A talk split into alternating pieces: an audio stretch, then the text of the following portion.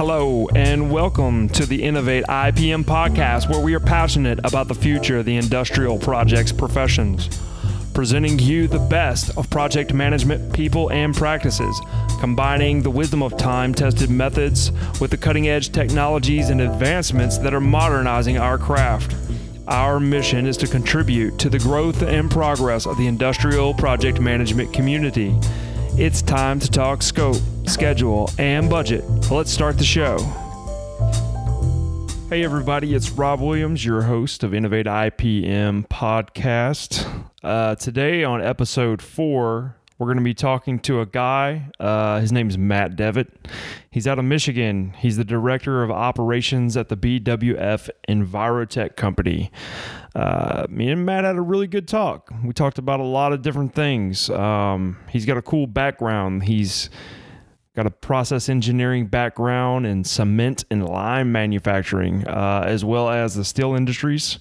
So this is kind of neat for me. I've never talked to anybody that's come out of those industries. It's uh, fun to to uh, sort of share our war stories and talk about career development and whatnot, uh, and realize that, you know what, it doesn't matter what sector of the industry in, there, there's going to be those nuances that are going to make each sector a little bit different from the next. Uh, but largely, uh, we kind of all share a similar path and deal with similar struggles and oftentimes use similar methodologies to overcome all of those challenges. Um, we talk about fast-paced changes within project execution. Uh, we talk about keeping key people on site, how to do that. Uh, we talk about handling project urgency when schedules get unexpectedly pulled in. We all know about that, right? Uh, we also all know about stakeholder herding. How do we get the people, the decision makers, to the table and keep them there through the process? It's another topic we talk about. I think uh, the part of the conversation I enjoyed the most uh, was about career development. Matt's done well in his career. He's a director of operations at the company he works for. And um, he's got some pretty good stuff to say about how to get to uh, to that kind of a level. So before we get into uh, Matt and my conversation, just a couple little podcast pieces of info. Uh, for one, thank you for listening. We do appreciate that. Um, putting together a lot of content right now. Uh, and if you want to keep up with what's going on, there's several ways that you can do that. Uh, there's social media, LinkedIn being the number one social media platform to get a hold of us, but also Facebook and Instagram. Um, here we go. You can also sign up for our email list at innovate I P M dot com. That is probably the single best thing that you can do to stay in touch. So we'll be sending out email as we come up with new podcasts, new blog posts, uh, as well as our In Development Now online courses, webinars, and very soon to come, uh, networking events if you're here in the Houston, Texas area. So you'll want to sign up there and uh, be a part of what we got going on. And lastly, if you like what's going on here with Innovate I P M, uh, feel free to go by patreon dot com um, and you can leave me a tip. So you can show your appreciation that way as well. Patreon dot com backslash Innovate I P M. Okay, well, let's get on with the show. Uh, let's talk with Matt Devitt. Here we go.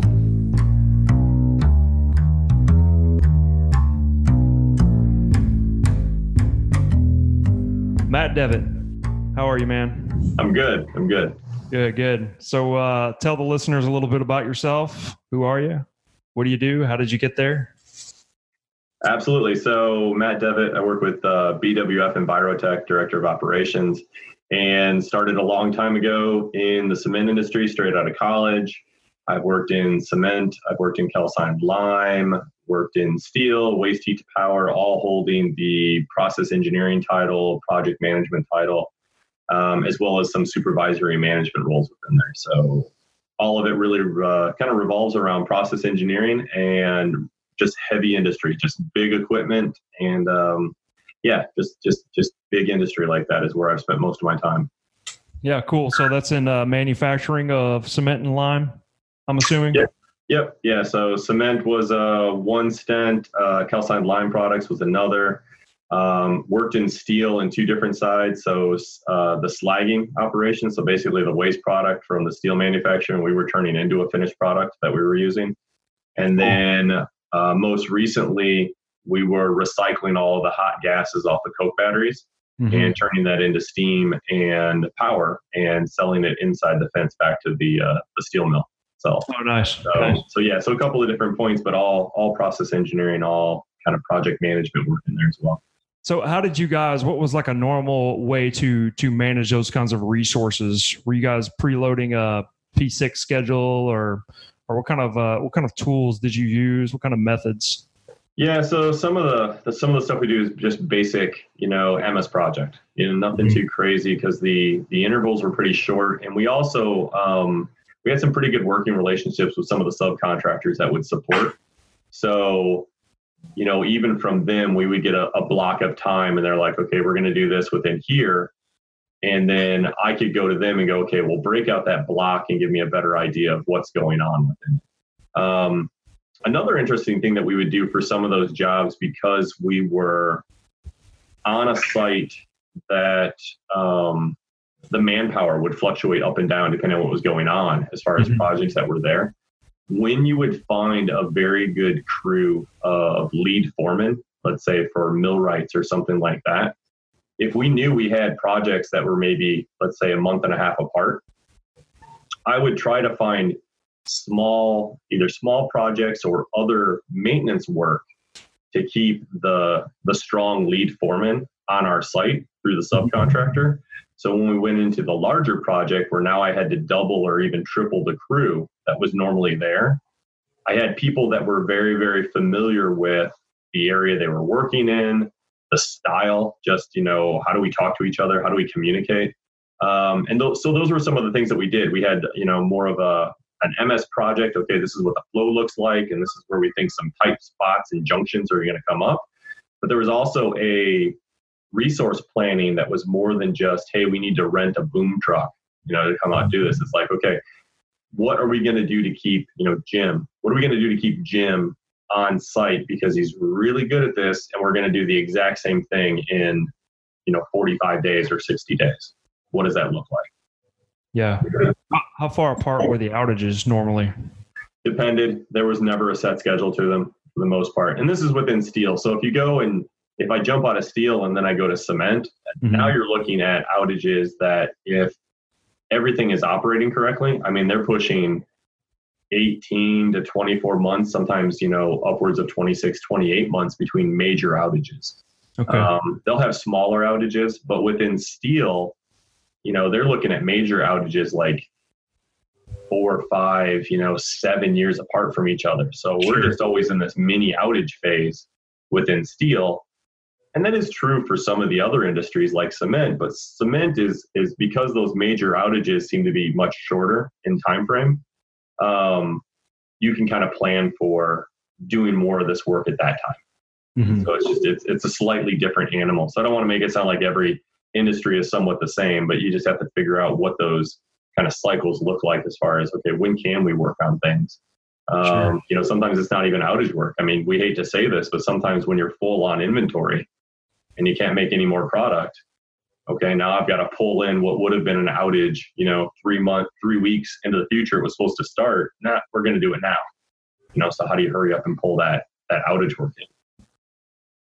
Well, how do you? So if you've got, uh, if you've got a project to develop, mm-hmm. you need to figure out your scope, your schedule, your budget, and uh, maybe you're anticipating doing it, performing this work, executing it at some point in the future, and now it just got pulled into the to the very near future. Mm-hmm. How do you guys handle that kind of uh, urgency? Yeah, there's um, so having not enough good things can be said about having a very healthy working relationship with your your subcontractors and even your suppliers. Mm-hmm. And the reason that's important is because if I do have to pull this in, I have to have a good enough working relationship to go, okay, well, I know I can't get your, for instance, I, I you're telling me you don't have anybody. Who do you have, you know, that can bring here? Um, could I bring another subcontractor in to just supply some of the manpower until your main crew gets here a week later? You know, so can I use a a low skill group to do kind of like the removal portion, which isn't high skill level? And then by the time you guys come in, okay, I ship them off site. Now I have the skilled guys that understand my scope and what I wanted done. Now they're finally here. Um, but again, a lot of this comes down to the fact of like, how much pre-planning can you do? Like from a material standpoint, okay, yeah. You know, if we think the outage is, let's say in six months, um, again, good terms. Can I place my P O with you? And even if my materials get here, you know, let's say two months before my outage, are you still, you know, how do we play with those terms to where it's like, okay, can I pay you some for the materials being on site? But, you know, do, what can I do to get them early enough just in case it does pull in? Because as you know, when you get closer and closer to that outage itself, you're really starting to reevaluate these things like, hey, is the, are the wheels going to come off of this piece of equipment? What are we looking at for sales? Because conversely, I talked about pulling it in. What I've seen happen more often than not is, oh my God, sales found this big job that we're going to go after, and they took our outage, and now they moved it out a month. Mm. You know, and so that, so that's just the other kind of um, uh, the other side of the coin from that point of view. It's like, okay, well, I had guys that were supposed to be showing up, you know, Monday of next week, and now I got to tell them, no, what I really need you is here to be Monday a month from now. So mm-hmm. How does that impact them? Did I have any other backup contractors to go to? Um, yeah, it gets messy. I mean, this is where, you know, just from project management, as you know, I mean, if you've got a target date, the closer you can hold to that, the easier the, at least, hopefully, the easier your resources are for showing up on site and getting the job done actually takes place. Right. Yeah, that's all. In other words, you've got to be very flexible because anything can happen. Yep. Yeah. Flexibility helps, but then um, not being um, aloof. So you have to, even though you may not be in the project per se, like it hasn't started on day zero, you're still always active in the management of that project, you know, mm-hmm. and that's where the flexi- you can be more flexible if you were actively staying in touch with your contractors, staying in touch with, you know, sales, or trying to figure out, okay, who's the person that's really pulling the trigger on when we start the project?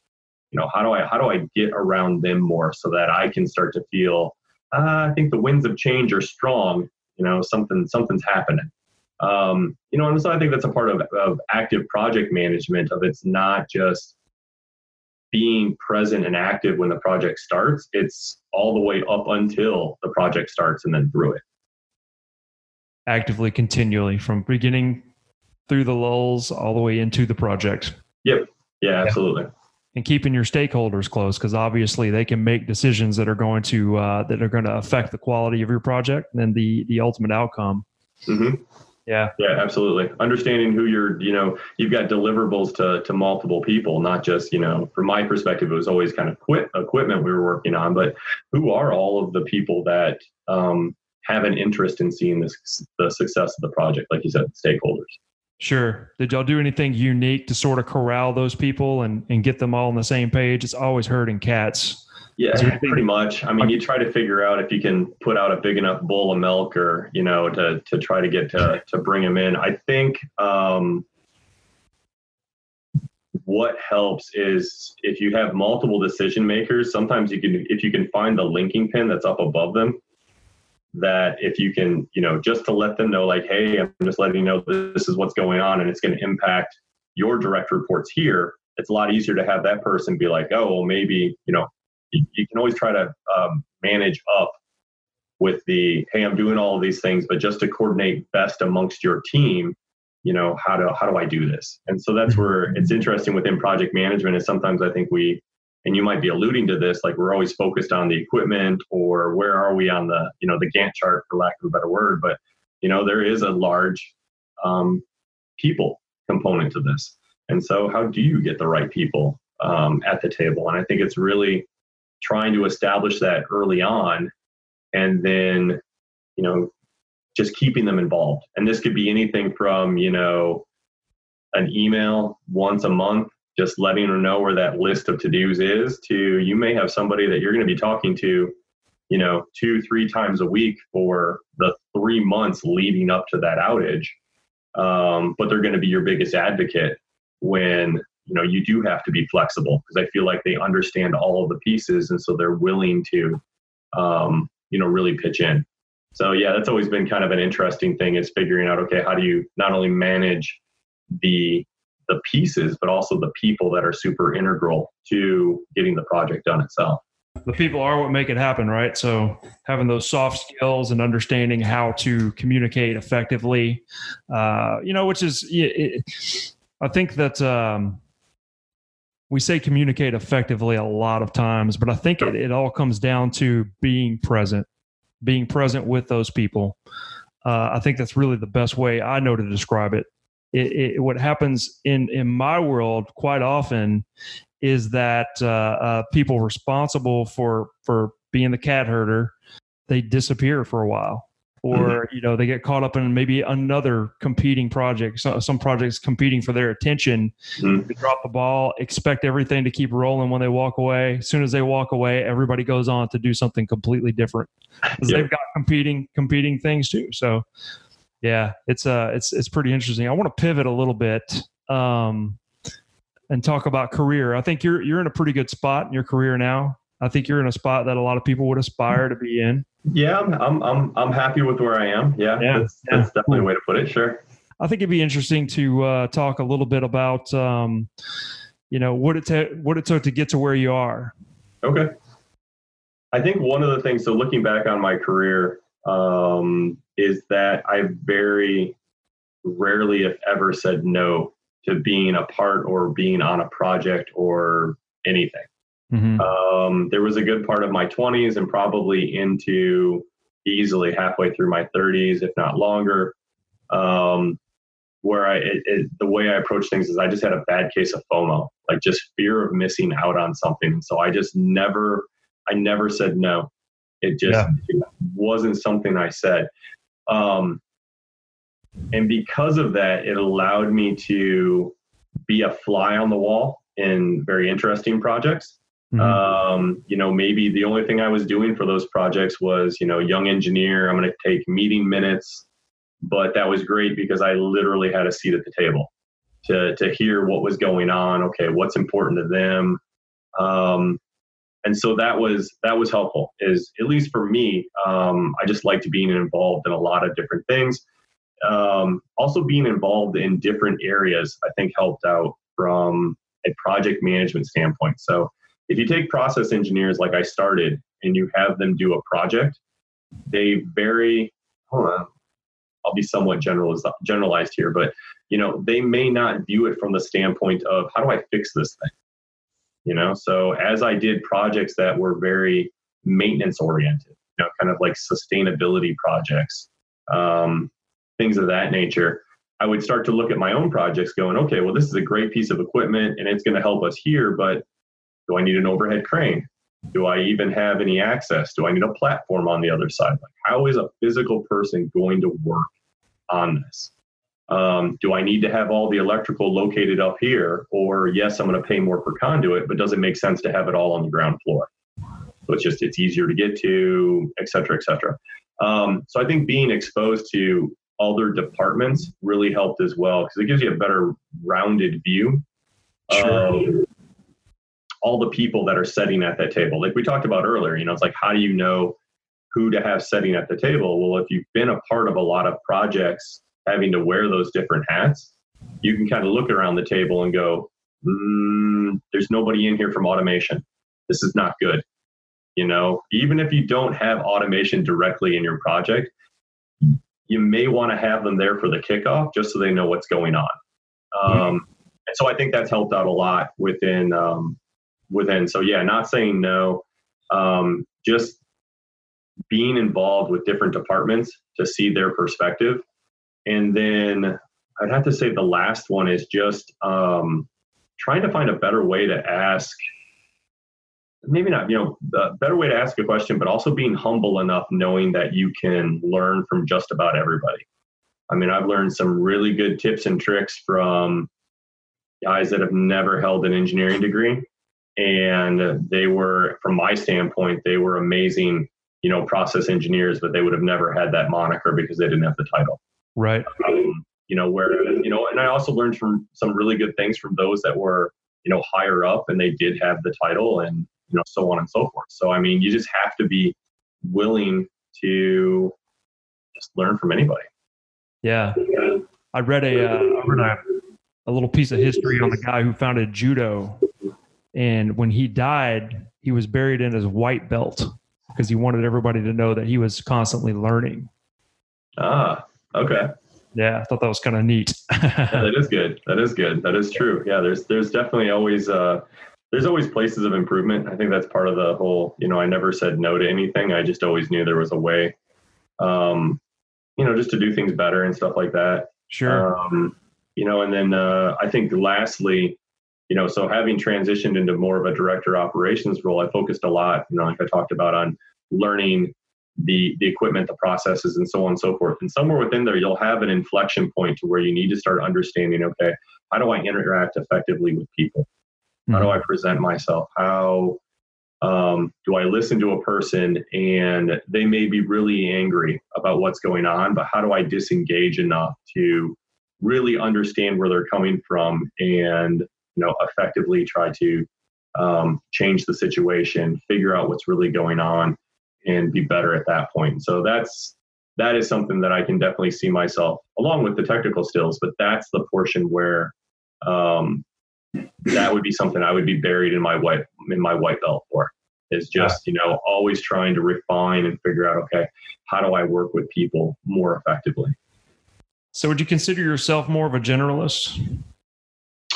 Um, yes, I think at this point in time in my career, probably. Um, I definitely did start being more. It's kind of interesting when you come out of college, I would, I would consider just about everybody out of college somewhat of a generalist until they really get into the job and figure out where does the company have opportunities for value creation, mm-hmm. you know, and then you can start to specialize in those areas. So, you know, I got out of college, I was very general. And then as I got into cement and heavy industry, became very uh, focused on like pyro processing.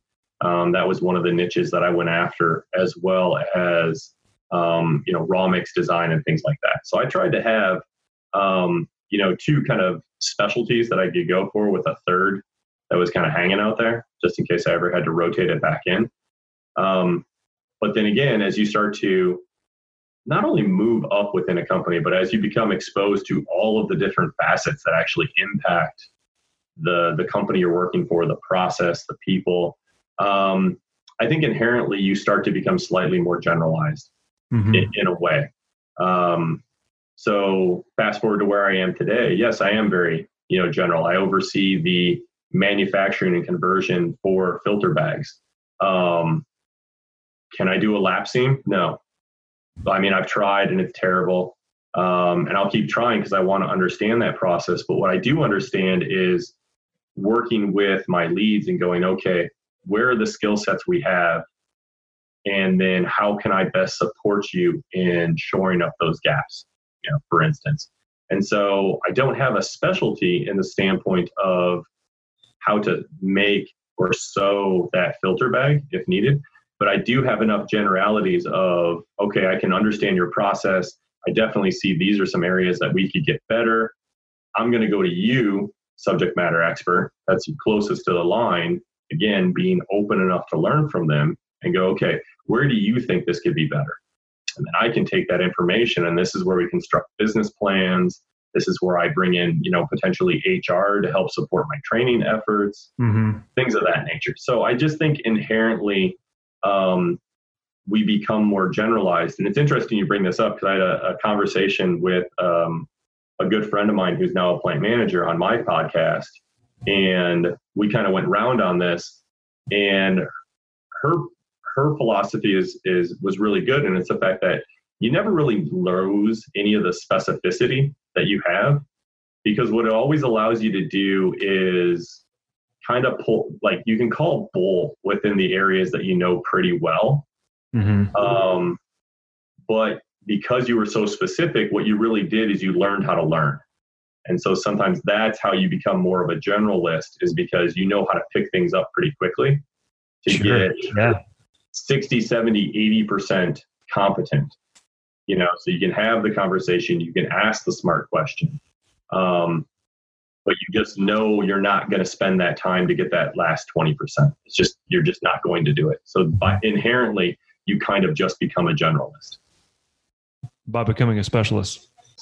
Yeah, yeah. You become a specialist at first. Yeah, it, it's in, and so yeah, no, it makes total um, sense, really.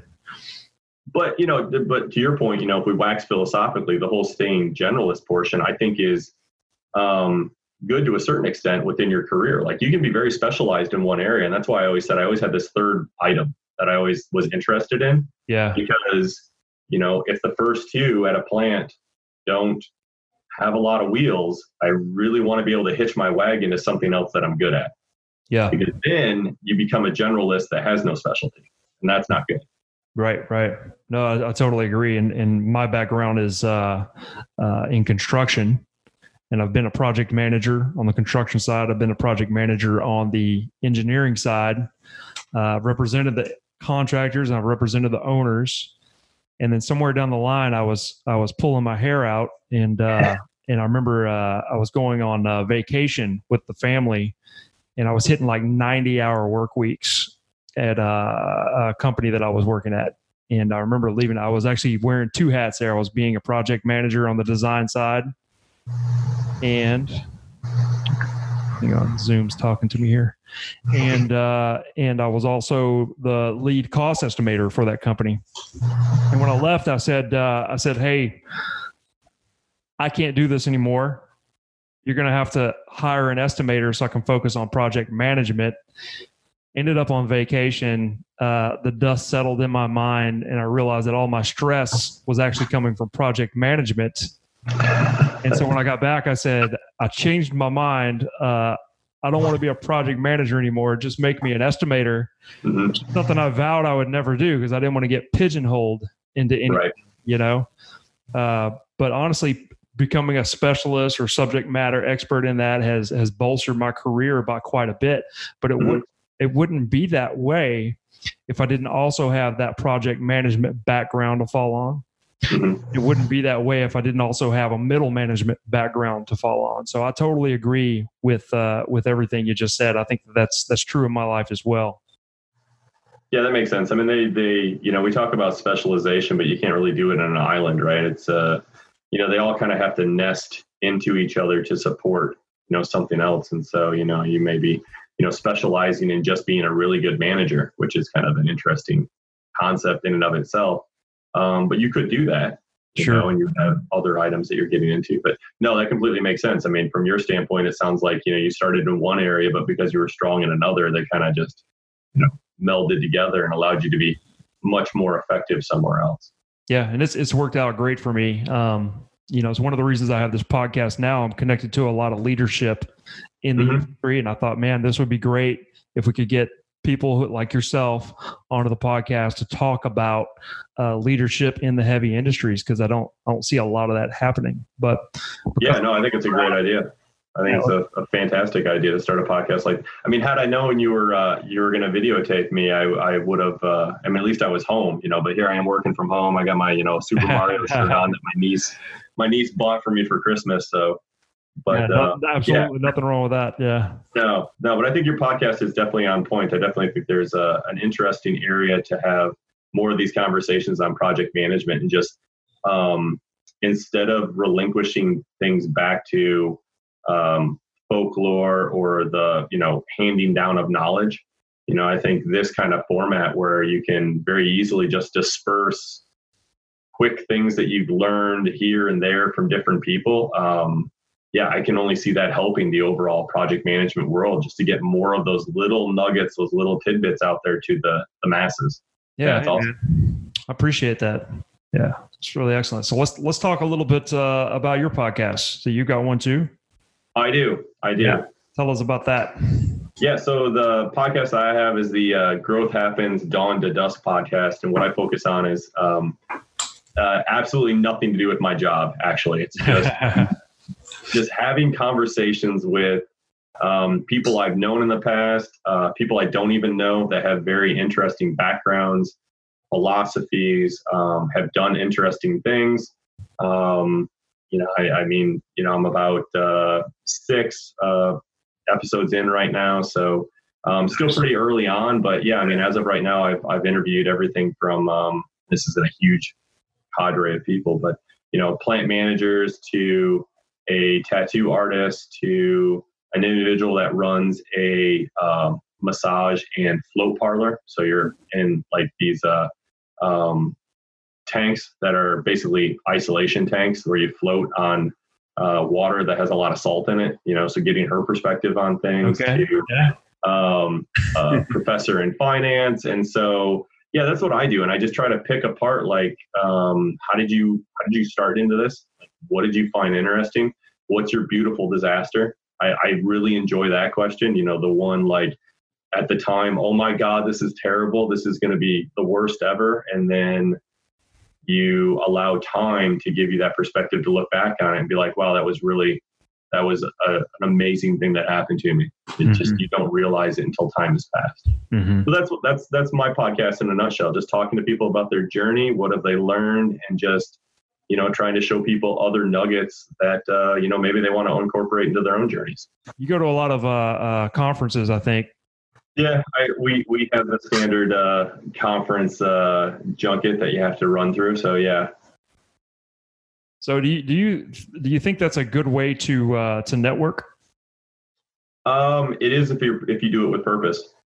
Um, if you're, it, so it depends on who you are, right? So if you're there in a vendor booth the whole time and you're just standing there waiting for people to come to you, uh, it's not effective. Mm-hmm.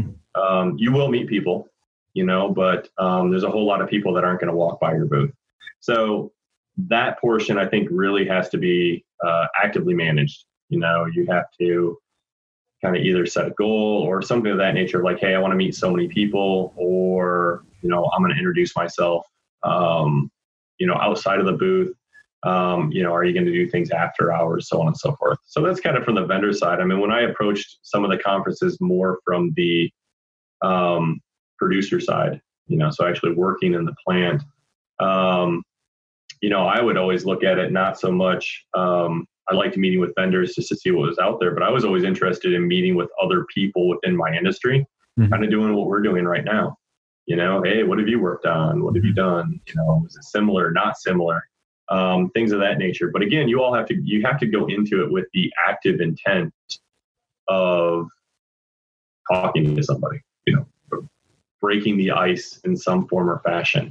Um, yeah. And so I think what's interesting is with some of the conferences I've been to recently, they're really trying to actively promote that.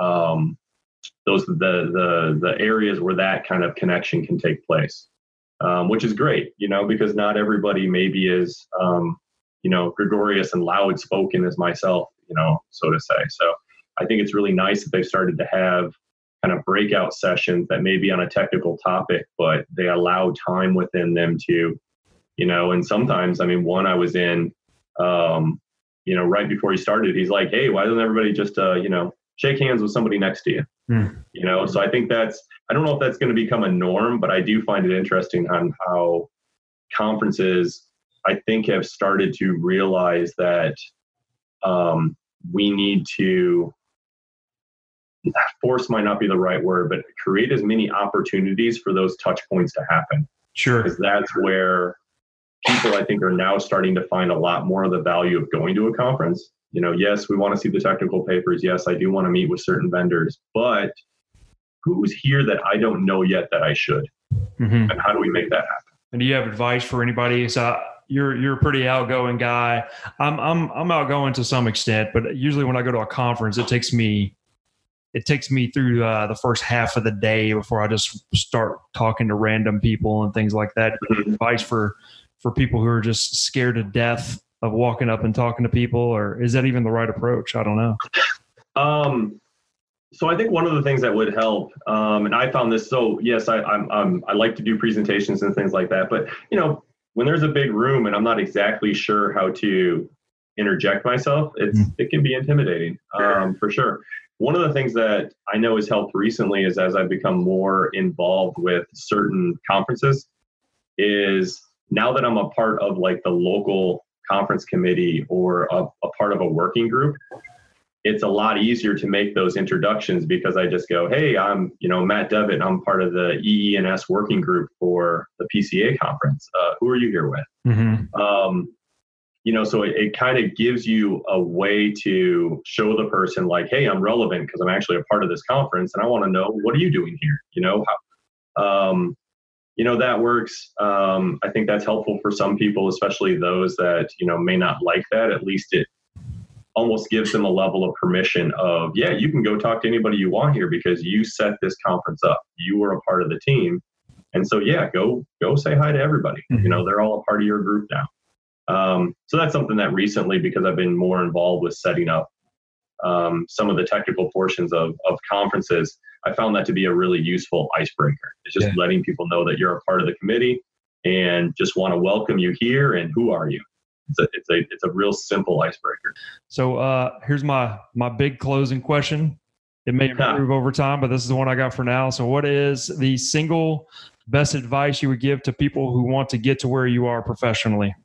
I'm going to go back to uh, one of the earlier ideas, and that's just try to get yourself involved with as many aspects of your company as possible. I mean, this is, you know, the, and I brought it up earlier, you know, sitting at the table, taking minutes is the job everybody hates to do that's on that group, but it's the one that will always allow you to have a seat at the table. And it allows you to write down and track exactly what has to be done. So you can learn firsthand what's important, what isn't. So I think just finding ways to get a seat at the table or even in the room um, mm-hmm. as often as possible, I think is just going to open you up to all the avenues that you didn't even know were possible within your field. Excellent. Is there anything that you uh, you want to promote? Would you like to uh, promote your podcast? I appreciate it. I mean, you guys can find me. Just look up uh, Growth Happens Dawn to Dusk. Um, you can also find me on LinkedIn uh, under Matt Devitt. And you can find me on a bunch of the other interwebs, you know, with a handle of Devitt Matt. So you look up any of those and you'll find me somewhere floating out there in the ether. Cool. Awesome, man. Well, listen, it was really great having you on Innovate I P M podcast. I appreciate it. I uh, look forward to uh, talking to you again. Absolutely. Appreciate it. Thanks for having me on. That was Innovate I P M episode four. Thank you all for listening. Be sure and go to w w w dot innovate i p m dot com for more information. Bye now.